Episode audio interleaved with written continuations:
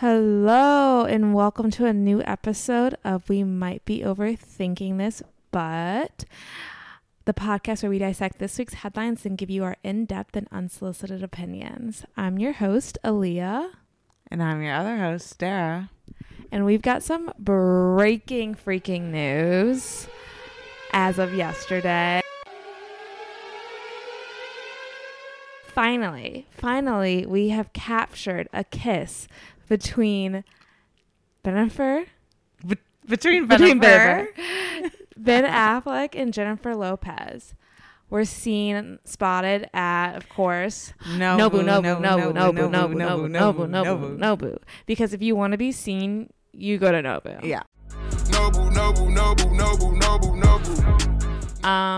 There is a video of them. You can go to your local tabloid, your local TMZ store, your local Page Six, and watch a full-on makeout session, which I've always wanted to watch. It's not a full-on makeout. Don't oversell it. My God, it's a very passionate kiss. There's something in the understatedness of the kiss. Okay. Yeah, it's beautiful. I loved watching it. It's not a full-on makeout. Okay. Oh my God. Okay. Well, I guess we have a different definition of making out. I'm just here to protect the integrity of the journalism of the show. Sure.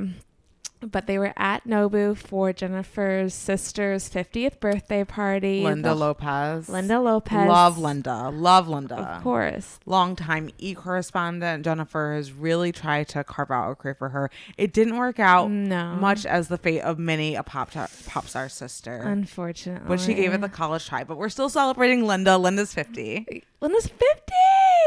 Okay, happy birthday, Linda. So the Lopezes were out. Yeah, the whole fam was out, including the kids. Emmy and Max. Love them. And yeah, there's just a perfect shot of them that, like, this paparazzo, like, that guy is probably set for the rest of the year with this footage, or woman. He got a perfect shot. They're like in between, like they're just sitting in perfect view of paparazzi. Yeah, it's kind of just like a perfect frame shot. Yeah, which is, I think, not a coincidence. Yeah. I think that Jennifer and Ben are aware that there are cameras there. Yeah. And like we said, like, you don't go to Nobu. Yeah. Like, obviously they already knew, like, they were showing up to a restaurant. They were going to be seen together. They knew that and they wanted that. But like the fact that like this kiss was caught on camera and like people had been waiting for a kiss to be caught on waiting camera. Waiting for like that kind of couple confirmation. Yeah. As if anyone was like unsure if they were really back together. But yeah, I thought the cute kiss was just very sweet. They look very in love, and like they both look obsessed with each other. Yeah, like Ben looked really happy to be back in her graces. Like he really did. Yeah. He was like, never thought I'd get here again. And then like just like after they kiss, like Max walks up and like Ben like just like show him like something on his phone. Yeah, and Ben like totally like starts like engaging with him, which I think they're also doing for the cameras. Yeah. He's a stepfather. Yeah. My question though is like, is Jennifer ever going to hang out with his kids? Oh, I don't know. It's just like so hard. I'm really busy these days. Yeah. I'm sure Jennifer Garner is kind of like, I think they will. Yeah. I think that maybe the first time we see Jennifer with Ben's kids, we're going to get a double dose of Jennifer's. Whoa, you think they're going to do like a double? Like they'll do like a blended family shot. Oh my God. We've got to get... Is Jennifer Garner playing ball in this? Is she interested? Think so. But this could also benefit her career as well. I mean, there are a lot of things that benefit her career, and I don't think she's looking to get those benefits. You think she's just gonna keep playing like the mom in Beethoven 7? Yeah. Okay. 100%. Okay. I thought there was another Dallas Buyers Club in there. I thought she had another 13 going on 30. I would love another 13 going on 30. Then let's play ball. Let's get the shot. What one of those little kids got a soccer game or maybe we'll see. But I think that's what's next. I don't think that's going to be the first thing. I think that's inevitable if they stay together for another minute. Yeah. But I don't think it's going to be the first time we see her with his kids. Okay. So you do think that Jennifer will be with Ben's kid, or do you think she's going to like... I don't think she's going to do like a wicked stepmother thing. That's like... Jennifer Lopez? Like, in the sense that, like, not being pictured with them would lead to that type of narrative. And I think she's smarter than that and knows that's, That's and I also think that Ben loves his kids and, like, isn't going to, like, drop them. Yeah. To be fair, like, Ben's kids are a little older, so I'm sure they're just a little bit more, like, obviously they're going to know if like a little bit more independent, you think? Yeah. As opposed to, like, Max and Emmy are, like, 10? I think they might be like 12. Okay, yeah. But I think that Ben also, I think his youngest might be like 10, 11. Okay. So no, I think we'll get an appearance with them soon, which will, I mean, we have so much coming in. They're really delivering for us. They are. And I appreciate it. I like that they're giving us these episodes weekly. Yeah. You know? Yeah. They're saving the moments. Mm-hmm. Like, and so that like, I don't know, reveal or whatever led me to an article on Vulture. Thank you, Vulture. That details the complete 19-year timeline of the Ben Affleck saga. Can you believe? Like, I know, it's incredible, and I love how we're talking about it as if they've been together for 19 years. We're but like, in a lot honestly, of ways, they have like they really were never apart. I mean, one thing that. That this article points out is that she did say after they broke up, like obviously 17 years ago, she says, another time, another place, like who knows? And it's just crazy that like... What? Wait, when did she say that? Hold on, I can find it. She said it after they broke up? Yeah. Oh my God. But... Okay, I'm going to wait for the reveal of the timeline before I say anything because I just want to know the timeline of that quote and where that... lies and with her next relationship after Ben. Hold on one second. I'm finding it. It was okay, she said okay, and J-Lo told People in 2016 of her past relationship with Affleck. I think a different time, different thing, who knows what could have happened, but there was a genuine love there. And that was the year that he separated from Jennifer Garner. So that's probably why she felt comfortable to speak on that. Whoa. So maybe she was already signaling to him. I would love to be flirted with someone through the tabloids. Mm-hmm. Yeah. Because, you know, he famously took a magazine, a trade magazine ad out for her after they did Geely and was just like, it was incredible working with you. Like, love. Like, you're a consummate professional. Yeah. And like, just a joy to be around with every day. He was it has been nothing but an honor and a pleasure to work with you. I only wish I were lucky enough to be in all your movies. With love, respect, and gratitude, Ben Affleck. Wow. And let me remind you that when they got together, she was married to her second husband, Chris Judd. When they got together? Sorry, when they met. Yeah, when they met. Yeah. There was probably a little overlap. There was definitely overlap, even though Ben insists that it is against his morals. Well, we know that's not true. Jennifer Garner has confirmed that that's not true. Yeah. But I do think that when it comes to love... When it comes to Jennifer, like, she doesn't see, like, the construction of marriage preventing her from what's like in her heart. For someone who's been married 3 times, she does not. Yeah, that doesn't stop her. Yeah, no. Well, she goes where her heart takes her. She leads with her heart. She's a true romantic. She's Leo. She's all emotion. Her and Ben are both Leos. They're just covered in emotions. Yeah, they are. And another crazy thing that I realized from reading this timeline was how quickly both of them moved on. After they broke up. They announced their split in January of 2004.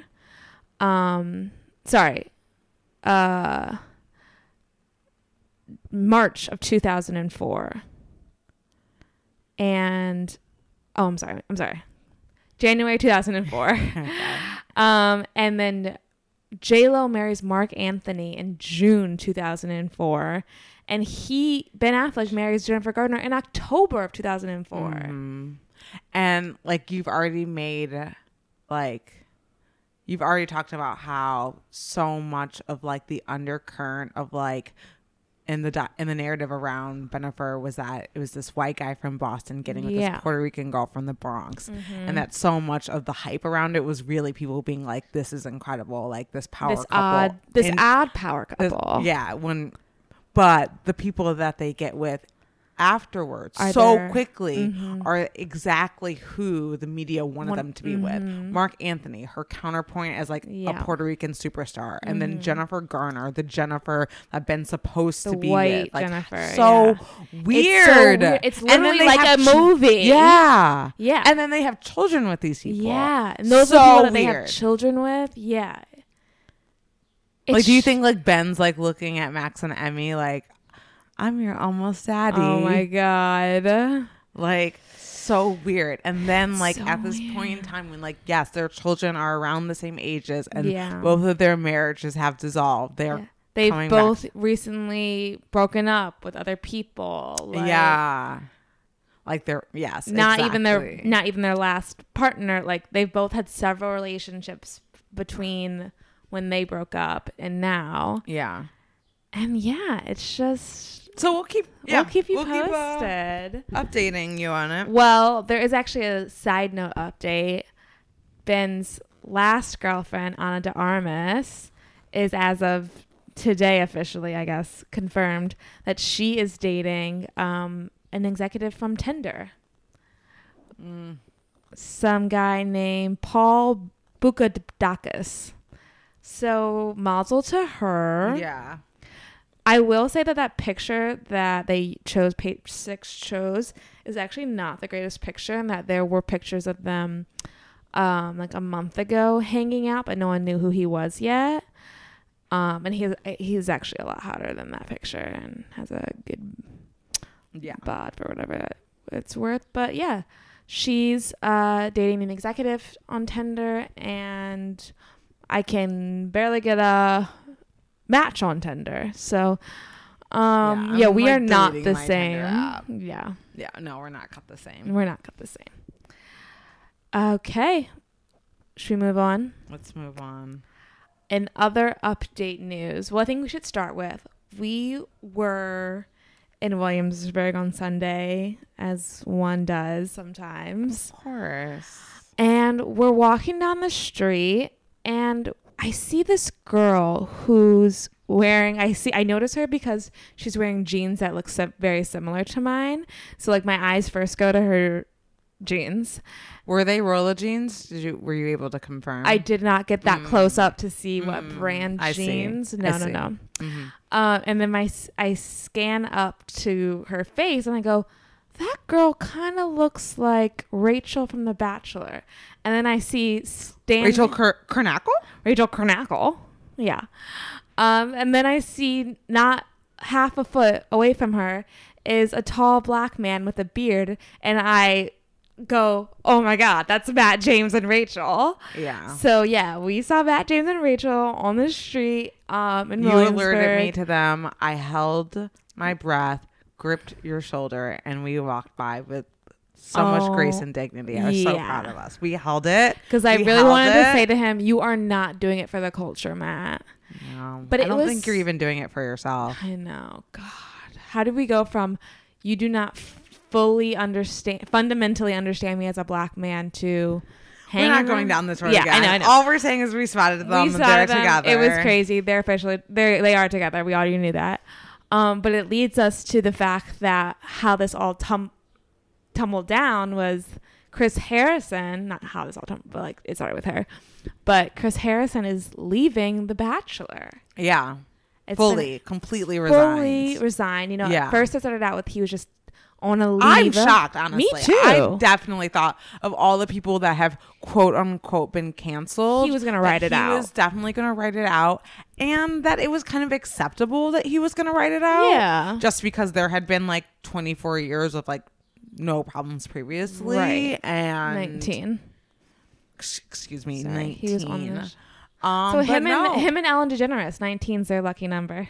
And you know what? That's actually great because 19 is actually better than 20 because it's one's the beginning of a chapter, nine's the ending of a chapter. So yeah. Mm-hmm. Boom. Yep. Yeah. Mm-hmm. But he's reportedly getting an mid-range eight-figure payoff, as well as signing a non-disclosure agreement. So we will not be getting the tell-off from Chris Harrison, because he clearly knows where the what was the negotiations for that? Like, do you know any of like the intel? It was a lot of back and forth, His lawyer Brian Friedman was pledging to or threatening to expose everything unless his client got this huge payout. So they alleged that they could expose like secrets of The Bachelor if they didn't. Okay, so what does that mean? Like, what does that mean? Like, what's been going on behind the scenes? It means what we've always known is that like Bachelor is shady. There's rampant racism and sexism. You know, like you know, there's been reports of Chris Harrison hooking up with some of the contestants. Which would only look bad on him, but still exposing that. Like, and I'm sure there's just a plethora of stuff that we don't even know. Yeah, it's probably stuff that doesn't even incriminate him. He knows so much. Yeah. So that means I think it's probably mostly doesn't incriminate him. Right. It's just like the producers and like the way they talk about things, which is probably not a way that they want the public to know about how they talk about things. And not even talking about things, but things that have actually happened. Yeah. Like, like stories that could fill pages and pages and pages. Yeah. So they were willing to pay him, upwards of... $8 Damn. Yeah. Pays to be racist. That just means that like what he has on them is a lot. And like, are those stories dead and gone now? I'm sure there's... I don't know how long his NDA lasts, but... I would have to imagine that... It's decades. Yeah. To pay eight figures. But they're going to keep his mouth shut. Because why would they ever give him an NDA that expires? Right. Yeah. I don't know how those work and if you can get one that's like in perpetuity. Oh my gosh. But yeah, he's out. So it's kind of like... I mean, currently on The Bachelorette, it's Tayshia and another former Bachelorette named Caitlin who are hosting. Mm-hmm. They haven't been confirmed for coming back from Michelle's season. Yeah. But they did just say in an interview, that Tayshia was like, if they asked us back, like, we'd be back in a second. And Caitlin was like, yeah, we'd be back hand in hand. So yeah, of course they're putting it out there that they want to be asked back. So I don't think that's what the show's gonna do though. I don't think that Tayshia and Caitlin are gonna be like the permanent host. I think they're definitely gonna start off like with rotation. Like they would just have like a rotation of like different bachelor and bachelorettes. Okay. Yeah. Don't you think? Yeah, to test it out. Just to see who. Do you think it's gonna be different contestants or that it'll be another like kind of figurehead, like another just like host person, professional like after, host. Caitlin and Tayshia? Like, who's gonna host Michelle's season? Yeah. I think that for Michelle's season. No. Sorry. Like I think they probably will test out. They probably will do other bachelorettes or bachelors for Michelle's season. Yeah. I'm talking like the permanent host. Like, I don't like the permanent host is definitely going to be a single person, not like a couple type situation. So, yeah. I don't know. I don't know what they're going to do. If they're going to keep doing two or even three hosts or just go back to the single figurehead. But I also wonder if they're going to pull from like a random host person or pull from Bachelor Nation. Yeah, I think it makes more sense to pull from Bachelor Nation. Me too. All those people are already telegenic. Yeah. They already have fans that Bachelor want to see. They're already celebrities in their own right. What would be the point of pulling? Like, I think it'd be fun maybe to have two different hosts, one for Bachelor, one for Bachelorette. Does that make it feel like two different shows? I was thinking a former Bachelor for Bachelorettes and a former Bachelorette for the Bachelor season. Huh? Why? I don't know. I just think it'd be fun. But what Katie's been saying about her experience on The Bachelorette is that she's really liked having former Bachelorettes there to kind of guide her through. True. And like, I don't know. I see like the War of Roses, pun intended, of having hosts of the opposite gender. But I also see like more of a benefit from having like, or maybe a former Bachelorette host for the Bachelorette and a former Bachelorette host for the Bachelor too. That'd be cute. And no Bachelor host. Wait, what? All former Bachelorettes. I mean, men do traditionally suck. But to give you some context of what they're doing for Bachelor in Paradise, which is definitely like a less serious show. Yeah. Definitely more fun. Even though I haven't watched it. Yeah, so much fun. It's basically their take on Love Island. They're doing a rotating host. It's going to be Lance Bass, Lil Jon, David Spade, and Titus Burgess. Okay, so it's which like makes jokey. No, yeah, it's just like kind of crazy, and maybe that's what I'm kind of saying. Like going to the like the tone of Bachelor in Paradise is more fun and less like dramatic, like you're picking your partner for life kind of thing. Yeah, but that's probably not a reflection of how they're going to go for. Yeah, I don't think so. That's an odd like it's so group. Full. Lil Jon. Yeah, they're gonna rotate. Okay, so they're never gonna all be together. I don't think so, no. Lil Jon, David Spade, Titus Burgess. Yeah, and Lance Bass. I mean, I think Lance Bass is probably angling for Lil Jon is the one that I'm like more rubbing my head about. Yeah. Like what? Yeah, rubbing my head, scratching my head. Well, Titus Burgess, aren't you supposed to be like a real actor? Why do you want to do this? I know, the money. But like, unfortunately, like that's kind of expected with character actors like Titus that like get famous from like that one singular role because you know Hollywood's not gonna flush him out. Yeah, it's like the same thing that's happening with Laverne Cox. I was just gonna say that. That's the same thing. Laverne Cox, who got famous from Orange is the New Black, really broke out there as like a transgender actress and just an actress in her own right, and now she's going to be hosting the red carpets on E, replacing Juliana Rancic. But like she was trying to go for a real acting career. Like they had that show, that lawyer show on like on CBS but it did not last. We can't remember the name, but it was a lawyer. I mean, and that sucks to have a legal drama to have a legal drama on CBS fail, which is like guaranteed for at least 8-9 seasons if it is successful. But they mostly are. It's like dang, like that's a rough like one on the chin. And then she was cast as like the best friend and a promising young woman, which was like cool. She's in that. Yep. Oh my God, I totally forgot. She plays the coffee shop owner. Oh my God. Was like I was even disappointed to see her cast as that, but I was like, okay, this is like a cool film. So at least like she's doing something interesting. Yeah. But then when you hit me with the E! News red carpet, the roles have clearly dried up. But Promising Young Woman wasn't even that long ago. I know, but the role she had in it wasn't substantial. Yeah, I know, but maybe you could keep writing out those small bit roles. But you need a consistent paycheck, so. Yeah. But maybe this will open more doors. Maybe it's like, you know, there's ebbs and flows in this career, and it's better to have her name still out there. It's just disappointing. And it's like, I just think that it's always like inevitable. Like you can see those kind of careers happening before they even happen. Yeah, totally. Because you just like when the role that they're kind of breaking out for is going to be so pigeonholed to them. That to be fair, like the whatever Kimmy Schmidt show ended a few years ago or a couple years ago. Oh, has it? If you asked me, I would have thought it was still on. I think it's definitely over. I don't know how long ago it was. I think it might have been a year or two. And we haven't really seen him in anything else. So I saw Titus Burgess when I was bartending in Harlem. Oh wow! He came in. Another celeb sighting. Wow. He actually recognized one of the servers from like an acting class that he taught that she took. Oh. And he was like really sweet and like friendly and was like, oh yeah, when you were taking my acting class you had red hair. And she was like, oh my God, yeah, it was cute. He was sweet. That's nice. Yeah. Wow, we're really rubbing shoulders with the Hollywood we're really elite. Giving it to you, that kind of like celebrity jungle. We're in it. Yeah, we're in it. We're in the trenches. We're in it, not of it though. No, we are kind of like Wendy Williams.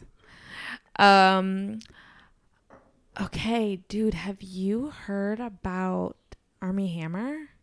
No, I have not. I didn't hear about this either until I was reading a newsletter. I was reading Hunter Harris's newsletter. He has entered into rehab because, in case you weren't keeping up with Armie Hammer, and why would you? He's been accused of, well, it started started like slowly building up. It was like he was accused of basically at first being just like gross with women and having like weird kinks that were making women feel uncomfortable. Yeah. And then it slowly but surely, actually pretty quickly sped up to actual allegations of rape. And when that allegation came out, he was dropped from 2 movies he was going to be in. One of them was with Jennifer Lopez. One of them was about the making of Godfather or Goodfellas. One of those. Godfather. Godfather. And Miles Teller replaced him. Yeah. Okay. Mm-hmm. And then he was dropped from his agency, WME. I didn't know that he was dropped from his agency. Yeah. It all kind of came swooping in. Wow. And he had made a statement which was not great. It was just like, I will not be responding to these bullshit claims, but I'm going to be stepping away. He acted like as if he was choosing to be removed from these movies, not as if he was being fired.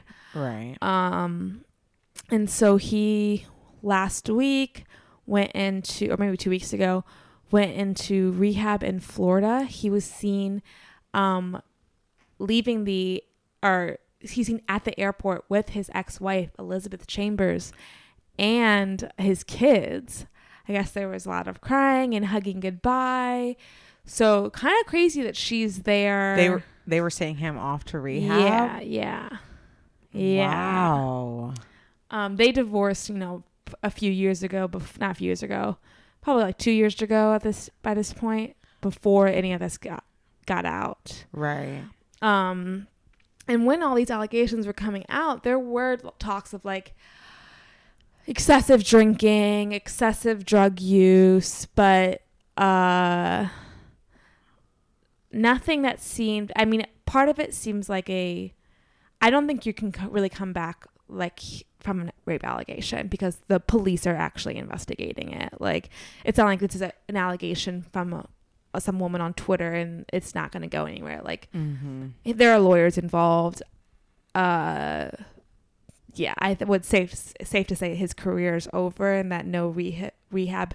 You think so? I do. I just think that this rape allegation is really serious. Yeah. But there have been other people who've come back from rape allegations, right? Like who? He seems a bit like damaged goods now. No, he's definitely damaged goods now. It would have to be like, I think he could have come back from everything before the rape allegation. Yeah. But the things she's describing are horrific.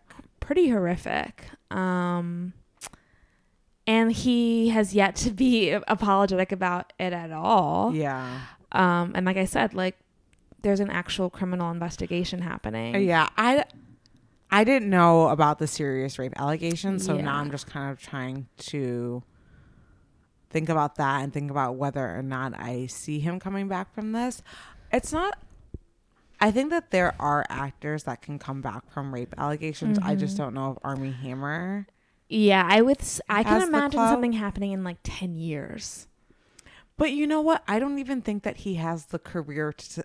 He doesn't, which leads me to this other Vanity Fair article that's just titled The Fall of Armie Hammer, a Family Saga of Sex, Money, Drugs, and Betrayal. Okay, the fall.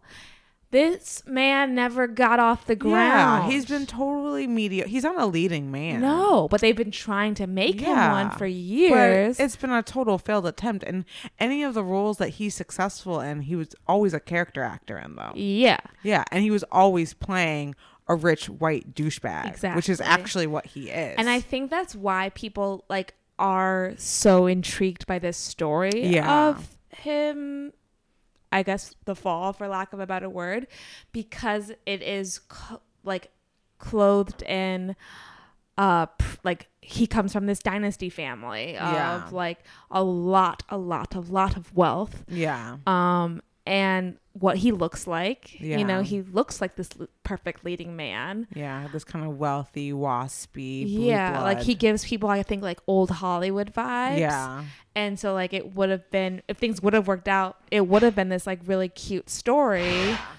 And but I think now that things are falling apart, it makes it like looks, it's, I think it looks, people are trying to paint it as way more dramatic, as if it's some cinematic story. Yeah. And I'm sure some movie elements are there. Yeah. But it's not based in reality. Yeah. And like I feel like Hollywood journalists like to do this a lot. Mm-hmm. They try and mirror to us a story because like, especially Vanity Fair, they love old money. Yeah. They love that. So for them, it's like they start like panting. Yeah. And then, yeah, they start doing, you know, interesting stories for sure. Yeah. But it's like, yeah. But it, like, I think it's like they're kind of making it like they're romanticizing it. Totally romanticizing. Something that it's not. It's like not like The Fall.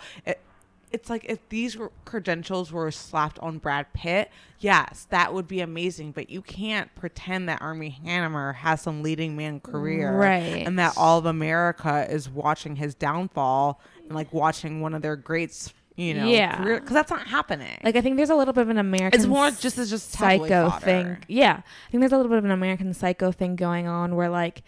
At least that they're trying to portray in the media, like this man who is seemingly on the outside perfect, right? And even the first head, the sub headline is the actor's life seemed perfect, beautiful wife and kids, sparkling Hollywood career, but a glimpse into his family history reveals how shocking allegations over dark fantasies of cannibalism and bondage, and the ensuing fallout, are one more chapter in the Hammer's fraught legacy. Like a man with a legacy, like they're trying to paint it out as this. Well, his family does have a legacy. Yeah, but yeah, like I think that's why people are more interested, because like there seems like there's a cinematic story there. Yeah, when really he's, I think at the end of the day, he's just like this boring, overprivileged white dude who has a lot of issues. Yeah, he's I don't want to say a failed actor, but at this point, at this stage in his career, he is. Yeah. And it's like... Who has his mommy come do his bidding for him. So what happened with his mom? So his mom wrote into Vanity Fair after this article, The Fall of Armie Hammer, was published, and was basically like, I'll read the statement for you. She wrote into Vanity Fair. And of course they published it, because obviously. Because why wouldn't they? It's Drew Hammer, and I want you to know I forgive you for writing such a scathing article on my family. I don't understand the position of destroying families in the press. I know it's your job, but it's very upsetting that you are writing yet another article about Armie and our family. And I know it's not to vindicate our family by all the calls you are making to former alleged mistresses, their former husbands, etc. She's not with his father, by the way, anymore. It doesn't seem you want to find the good that God has done in our family. Michael, Misty, and I are all very good friends and share our wonderful sons and grandchildren. We love and protect each other, so it is very hurtful the negative way you portrayed my former husband being a never-do-well when he is a Columbia MBA graduate and has invested the foundation very wisely so he can make a bigger difference in this world. Not to mention the way you printed alleged false accusations against my son. Mm-hmm. Every family has something, but what I know is these Jewish Hammer men you tore apart in your article have all come to know Jesus as their Messiah. What? I believe that is why I was placed in that family. I am asking for mercy and grace as Jesus gives all of us, and asking you to please stop degrading my family. Thank you, and may God bless your life, Drew. Wow, I was not expecting that. Yeah, so she had a lot to say. Yeah. Armie has talked about how his mom will like come in to his room while he's sleeping and start like throwing water on him, like a baptism, and like she's very religious, but from what I've read, it kind of there's like some Wiccan stuff to it. Like it's skews with like some kind of weirdo, like spirituality kind of like. Yeah. Like she's not your just average like Christian blended mom. With like. Yeah. Like she'll come over woodsy, him. Like German pagan rituals with blended with Christianity. Yeah. Like he'll be sleeping. She'll come in to the room, spray water on him and like be like waving around some brush and being like the devil within you come out, like something like that, like okay. Super creepy. I got you. Yeah. Wow. Okay. So, and was this reported in the Vanity Fair article, or how did you know this about his mom? He has said it. He has talked about it. Okay. Yeah, I read another article where he talked about that, just that's referencing how his mom is kind of crazy. Yeah. So his mom was coming to his defense. Yeah.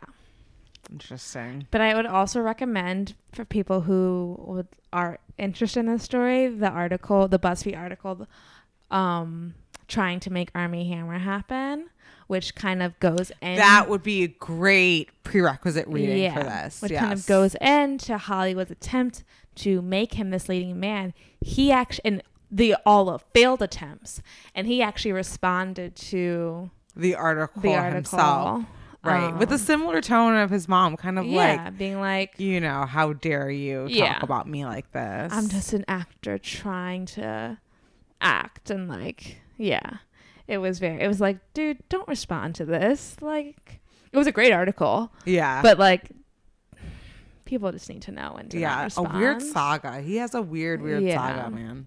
But yeah, some of his some of the things about his drug and alcohol abuse are pretty dark, you know, and this is not to make light of substance abuse, but, you know, the reports of him drinking 8 beers and 4 martinis and driving 17 hours across country after getting into a fight with an ex-girlfriend, after taking an acid, half a tab of acid to play golf. And this is all post-divorce? Yeah. But there were things of even current divorce when he was on Lone Ranger that he would keep a stockpile of joints in his trailer, and asked his assistant to procure mushrooms, and that he would be taking drugs during the production of the movie, and he would get really hammered or high and then go driving incredibly fast throughout the city, like 140 miles an hour down residential streets. What? This was during when he was married. I mean, Lone Ranger was during film. Okay. Yeah. What? So he's definitely has had some issues for a while. Yeah. Yeah. So hopefully he does get the help he deserves, but also hopefully he goes to jail for raping a woman. Seriously, like what the hell? I wonder what's going on with that investigation. Me too. I mean, as of that Vanity Fair article, it was still ongoing, and that was recent. Okay. And it's LAPD? LAPD, yeah. Oh, my God. Yeah. Do you think he's, like, doing the thing where, like, people go to rehab to, like, shield themselves from, like, law enforcement, like, maybe filing charges? Maybe. Gloria Allred is the woman's lawyer. You said what? Gloria Allred is the woman's lawyer who's accusing him of rape. Yeah. Who do we just see her representing? A woman who is accusing Tristan Thompson. Oh, that's right. Okay. Fathering her child, right? Yeah. Yes. Oh my God. Yeah. So, Armie Hammer. Yeah. Crazy. But pivoting, switching gears. Have you seen the movie Cruella? No, but I kind of want to rent it on Disney Plus. Do you? Yeah. It's jumping ahead, it's actually gonna be on pay on demand June 25th. Oh, perfect. So probably less than $30. Yeah, so that's how I'll. Yeah. Not even probably like. I don't know. I think like $19.99. Okay. Yeah, but on like Xfinity and like Amazon, that stuff. Yeah. Oh. Yeah. Wow. But let's not be doing too hot in the theaters. Well, so that's what we're going to get into. We have our running segment of how are they still famous? And this is not quite that, because obviously Emma Stone is very famous. Yes. But this is her kind of like first leading role besides Easy A. Mm-hmm. Like, obviously she's starred in movies, but like where she is the one carrying the film. This is her vehicle. This is her carrying a film, not without like a male co-star or an ensemble cast kind of to support her. Yeah. And so basically what we want to talk about is like, well, what does this mean for Emma Stone? Is this going to be the first in a long career of also carrying her own films? Yeah. Or is it maybe showing that she can't do it and that maybe she's better in, or a blip in a career that continues to be illustrious and filled with Academy Awards and leading roles. To cut to the chase, that is, I think, what we're going to see. Well, actually, I don't know that to be true. Really? Okay. Yeah. Well, let's get into it. Oh, yeah. Let's just get into the numbers. Okay. Cruella has made $87 million worldwide after just under 2 weeks in theaters. Not great. But that does not count Disney Plus money. The movie cost $100 million to make. Quiet Place, which came out at the same time, Quiet Place 2, has made $139 million worldwide. So almost double what Cruella's made. Yes. Do we know what the budget for Quiet Place 2 was? I don't, but I'm sure it was less than $100 million. Yeah, that's fine. The budget. Yeah. He doesn't pay his wife. He pays her in dick. And the kids, they work him for free too. They're just happy to be here. So budget, $5. Yeah. And that, according to Forbes... The film is heading to... Oh, sorry. Did I say that $87 million does not count people buying it on Disney Plus? You did say that. But keeping that in mind, according to Forbes, the movie is heading to, like I just said, on demand on June 25th, less than a month after its May 28th opening day. And according... Forbes is saying that if the film were racking up Disney Plus dollars... that it wouldn't be moving to platforms. All platforms. They'd want to keep it all on Disney Plus. They want to keep traffic driving to their platform.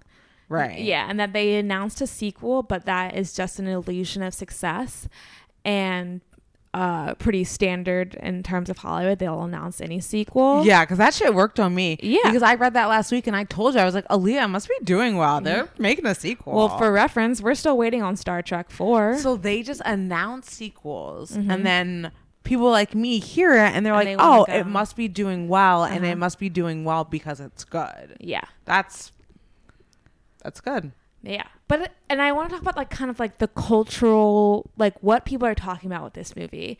And if it's more of a reflection on that, the fact that Disney is starting to fall, which is something people talk about. Like, in the several articles that I've read, it's been like, well, does Disney have anything besides Marvel and Star Wars? Like, can they have their own, like, does the franchise bring anything else to the table? Like there's been a decline in things for a while. Like in terms of like their storytell narrative movies. Like, yeah. Like Dumbo was a flop. Okay. Like those things that have been for a long time, their bread and butter are the ones that are performing pretty poorly. Right. Exactly. What about, okay. Now that's true. There's a lot of receipts to back up that theory. Yeah. But then like, there's also things like, does Maleficent, does that do well? Yeah, I think it does do really well. Yeah, that's what I thought too. There are definitely still those outliers. So there's silver linings. Yeah. But there's absolutely... But it doesn't seem like Cruella is on track to be a Maleficent. Right. You know, like... But I haven't seen anyone really talk about... Maybe we should have watched the movie, but that's not the point of this, really. Yeah. Talk about... It's really not. It's not. Talk about Emma Stone's performance and it being bad, besides her accent being absolutely atrocious, which I have heard, and it is terrible. Because it's supposed to be really campy. I don't know. But there's campy, and then there's just like, is this just not good? Yeah, that's fair. The girl has done a British accent before. She was in The Favorite, and she was British.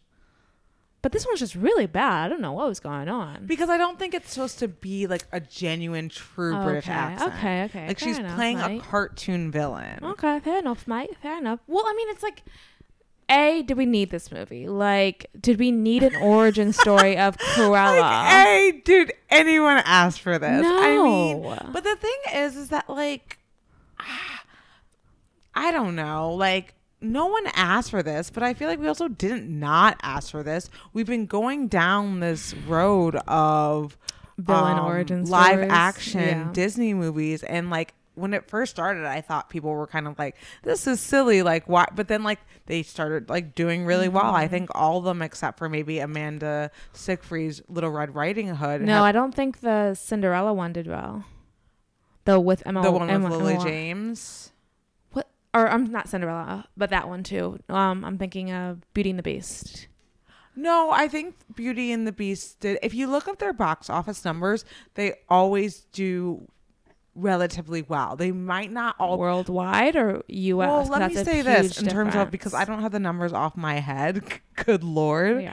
But I will say this: what I have looked at the numbers though, and when I have seen them, it's like they're surprised. Never smash hits, but they're like, okay, they did something. Well, you know what I mean? I mean, it's a Disney. No, I'm not saying that's a good thing. Oh, I'm saying that. So that, right. Sorry. Yeah. And that's kind of the narrative around Cruella. It's like, yeah, it's doing something, but not nearly what it should be for what the money they put into it. But like, this has been like, they made every live action movie. They did Jungle Book. So of course they're going to start now doing the villains because it makes them something. Yeah. But I don't know if it's doing exactly what they wanted to do. It's not doing what they wanted to do. But I think, well, it's funny because I think a live action 101 Dalmatians could have been cool with Emma Stone as Cruella. Right. But I think it's this this vehicle of like this huge Cruella backstory, which is like ultimately pretty dumb. I cannot say that movie. Maleficent. Yeah, that's what that is. Isn't it? She's the witch from Sleeping Beauty, and it's all about her. Well. So, like, that's kind of what they're basing, and those do well. True. So they were like, oh, well, you want to hear about the villain from 101? We can give her. We can do that? Yeah. Yeah. But, I mean, the thing about it, though, is, like, Maleficent is not a ubiquitous villain the way Cruella is. Yeah. So it's weird that one's doing so well. Yeah. Like, what's the rhyme or reason behind it? I don't know. We've kind of talked about Angelina Jolie. Maybe it's Angelina. Maybe she's really, like, she's a captivating force in that. And it does come down to the actor choice. And she has experience carrying vehicles that are solely based on her. She does. So, okay. So, yeah, let's talk about that. Yeah. Is this movie Cruella not about whether or not we were asking for a Cruella movie? Is it not about whether or not it was a good idea to make a whole movie centered around the villain from Dalmatian? Is it boiling down to Emma Stone and her ability to put butts in the seats? What do you think? Yeah, I mean, I think that like part of maybe what gives Angelina an edge is like the age group of her fans, which are now women with kids. Yeah. So they're like, I love Angelina. I want to take my kid to a children's movie. This will be something that's great for both of us. Yeah. Whereas Emma Stone's fans are still young without kids. Yeah. And so she's not exactly driving her target demographic to go see this kids movie, which is actually not quite a kids movie the way Maleficent is. I don't have to check the rate, but like it's PG-13. Yeah. Which isn't quite little kids. I think that's the real misstep. Yeah, it's an awkward rating. Like they were trying to make, like, if you wanted to go real, like do Joker and like make a rated R one, or you had to go all in and make a kids movie. They were trying to like do Disney for millennials. Yeah, but making it PG-13 and making it this weird pseudo adult movie. Yeah, like you said, but not quiet. I think that's the real issue. And you know, she doesn't even smoke in the movie. She does, right? So it's like the worst because they were afraid of like. So why not make it just a PG rated film? Right. I think if they had made it a PG rated film, it would be doing what I think it would. Maleficent does. Yeah. But like no one's exactly the Joker. And that's, you know, the other film that comes to mind. Yeah. Is like the Joker is built in graphic novel lore, though. Right. You know, which has a history of origin stories. Yeah. So that's why the fan base is there for that. Mm-hmm. And obviously adults love Batman. So you can make movies with a rated R. Right. And still get people there. But PG-13 Cruella de Vil. Yeah, that's just stupid. It's now just, that I know that, that's your answer. There you go. Whoever decided to make it this weird, like, Degrassi taxi version of Cruella. Yeah. That's who fucked up. Right. Yeah. No. Disney, no. It PG. Was poorly executed. Yeah.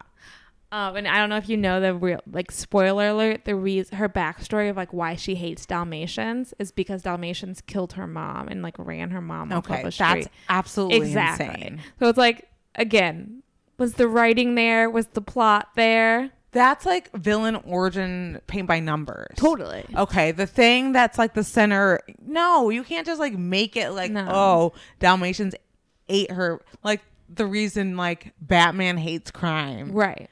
That's stupid. Yeah.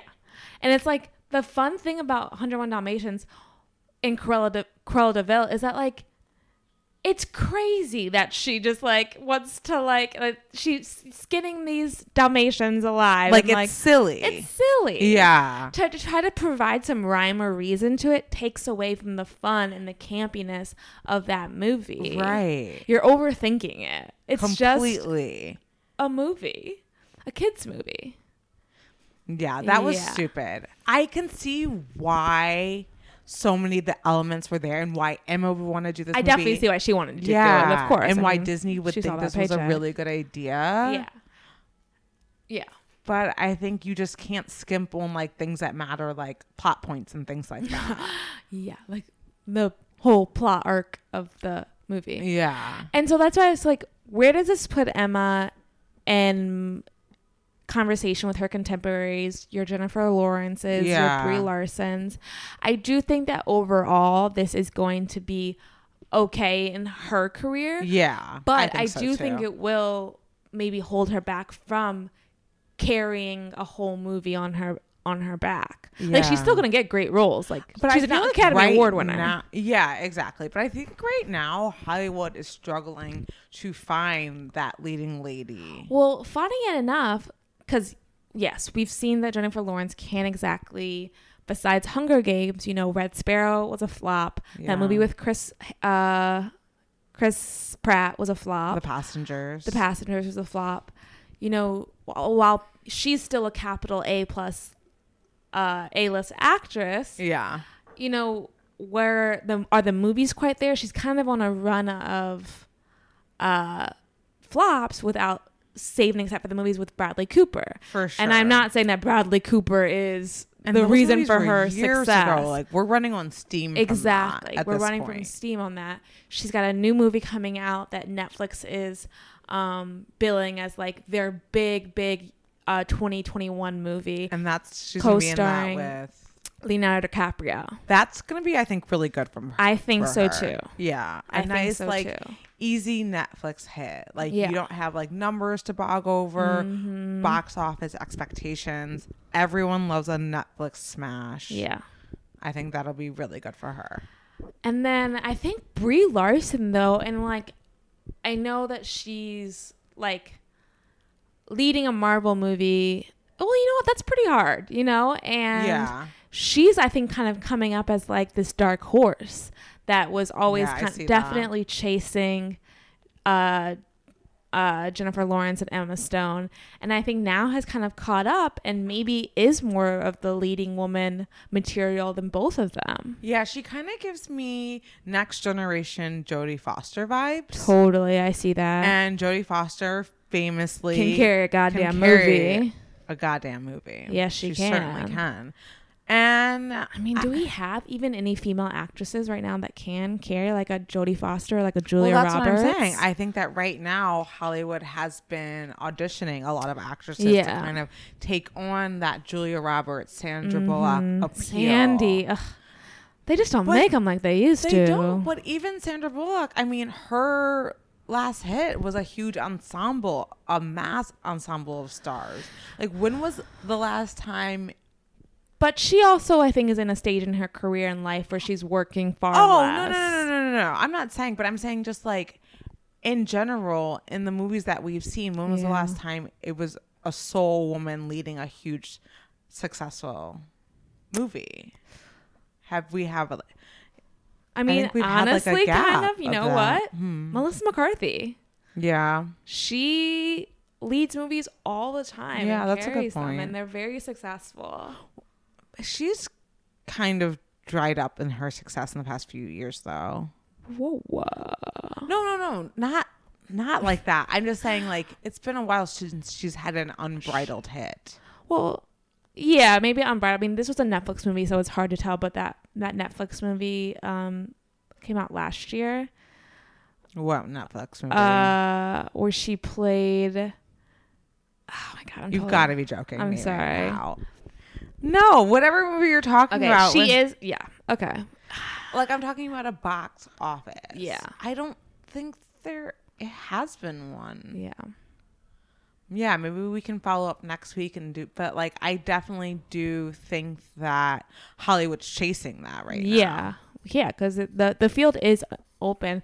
But... And I think for Brie Larson, like, the test is going to be, like, doing something other than Captain Marvel, which she hasn't done since that, which was a big hit. Yeah.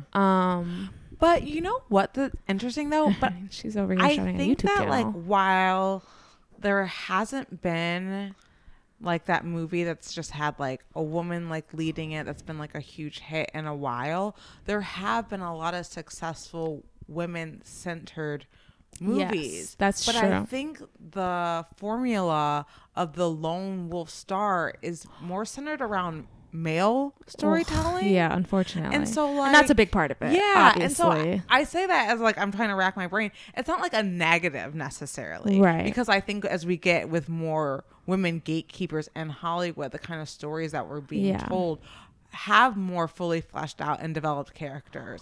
Yeah, well, you know what? I just thought of someone, and I know it's on a smaller scale, and she hasn't quite had this, like, huge box office, but I think maybe some kind of commercial movie is coming for her if she wants it.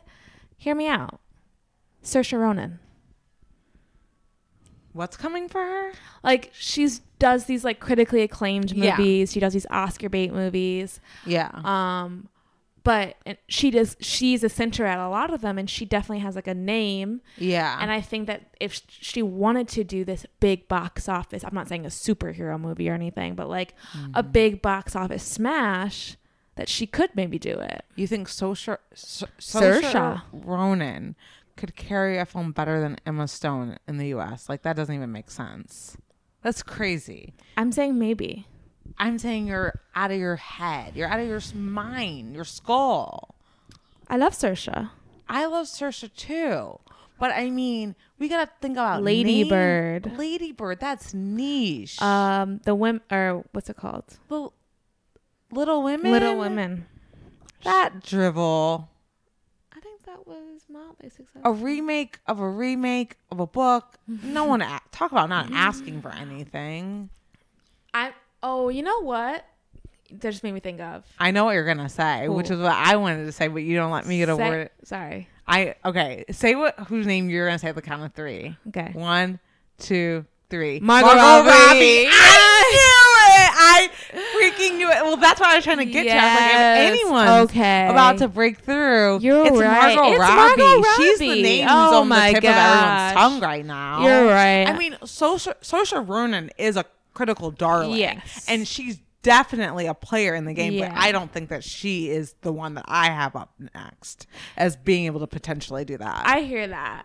The only reason I brought her up is because Brie Larson kind of started out as, like, a critical darling, and then, like, Captain Marvel was kind of this, like, random twist, and with, like, room and all that. Yeah, and she successfully did that. But, you know, it's Margot Robbie. Mm-hmm. It's Margot. Yeah, and I think and she is successful at the box office and critically. Yeah. Margot's our girl. But again, like, with the kind of roles that women are winning Oscars for. Yeah. It's those movies where there's like might be a secret lead, but there's like other two really strong supporting characters. Yeah. So while I do think that Margot is definitely leading the pack in terms of like breakout actresses right now, I don't know if the role that will cement her A-list status or get her an Oscar will be that kind of vehicle that is just one star. Because like look at Bombshell. Yeah. Like those are the kind of films that are kind of... What about Tanya Harding? That's true. Tanya Harding. But do you, like in terms of like that film is like the kind of movie where it's just like she's the titular star. Yeah, but there was still like, you know, Allison Janney. I mean, yes, dear. There's always going to be other actors on screen. It's not a one-woman show. Okay. But I would say unless Margot Robbie does a monologue for 2 hours, then she's not a real fucking star, okay? No, but I'm being serious though. But like, I wouldn't call that a vehicle. I would. Okay. Maybe not on a large scale because it was more of an Oscar bait kind of thing. But it did do well at the box office. Yeah. But you're right. I see what you're saying. In terms of we're talking about box office $500 million, she hasn't done it yet. Right. But I think she could. And I think out of those, I will take Saoirse out of it. Out of Margot, Jennifer Lawrence, Emma Stone, and Brie Larson, I think she... Oh, hello. Birds of Prey. Oh, yeah. But, you know, that didn't actually end up doing that well. No, it did do well. No, it did do well. Is that one of the movies that I heard they were making a sequel out and it was fake? The director wants to make a sequel, but there hasn't been anything confirmed. Oh my God, it's so good. I know it is. I love it. And she's so good at it. I love it. I've looked at they didn't do well in terms of superhero movies. Okay, so the box office was $200 million based on the budget of. I gotta say, it had to be a lot more than that. Budget 82 to 100 million. Yeah, that's not a success. The break even point was 250 to 300 million and it fell short of that. So it didn't break even. Oh my God. Yeah, I love that movie. I would have loved for that's it to their be. Fault. That film was great. It was. And I do think that's an example of like there's diversity, there's Black superheroes, there's Puerto Rican superheroes, there's Asian superhero. Yeah. What? And obviously the unfortunate thing about what we're talking about is that all these women who are contending to be the new leading woman are all white. But that's just Hollywood, unfortunately. Right. Like I was realizing that too as we were talking about it, but I was like, I do not have time to do that. No, I mean we can't. Right. There's no one we can even put in conversation right now with these women, right? And that's unfortunate, and it's truly a shame that like it's gonna take a lot of these Black actresses like to get this kind of recognition later in their career, like a la Viola Davis, right? Do you think Zendaya could might be an actress of color that could potentially I mean she has that Emmy win for Euphoria and Euphoria is huge and that Emmy win signifies like that critics are taking her seriously as they should. I think I'm gonna start watching Euphoria. Please, God, you and Adam been sold, telling you. Yeah, you guys sold me on it. I think I'd really like it. Yeah, I think you would. Well, I think that we've sufficiently overthought Emma Stone and the other white women of Hollywood's career. Do you think that they'll be okay? I think they'll manage. Yeah. I think they will. Us, on the other hand, not so much. Thanks for listening to another episode of We Might Be Overthinking This. I'm your host, Aaliyah. And I'm your host, Sarah. Go rate, review, subscribe to the pod. Follow us on Twitter and Instagram. Trying to build up those platforms, you feel? Yeah, definitely. And we'll see you next week. Free Britney. Bye. If she doesn't scare you, no evil thing will. Oh, to Roger. See her is to take a sudden... chill. Oh. Cruella, she's like a spider waiting for the kill. Roger, look she'll hear you. Cruella de Vil. Enter in, Nanny. Anita, darling. How are you? Miserable, darling, as usual. Perfectly wretched. Where are they? Where are they?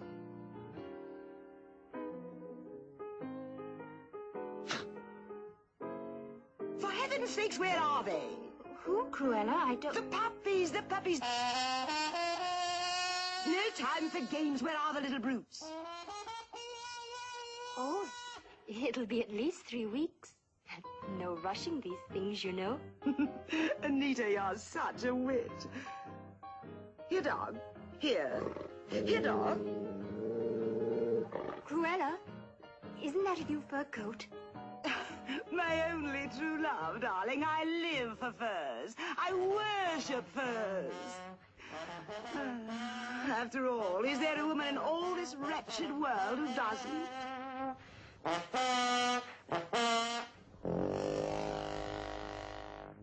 Oh, I'd like a nice fur, but there are so many other things. Sweet, simple Anita. I know. I know. This horrid little house is your dream castle. And poor Roger is your bold and fearless Sir Galahad. Oh, Cruella. And then, of course, you have your little spotted friends. Yes. Yes, I must say, such perfectly beautiful coats. Won't you have some tea, Cruella? Now, I've got to run, darling. Now, let me know when the puppies arrive. You will, won't you, dear? Yes, Cruella. Now, don't forget it, to promise. See you in 3 weeks.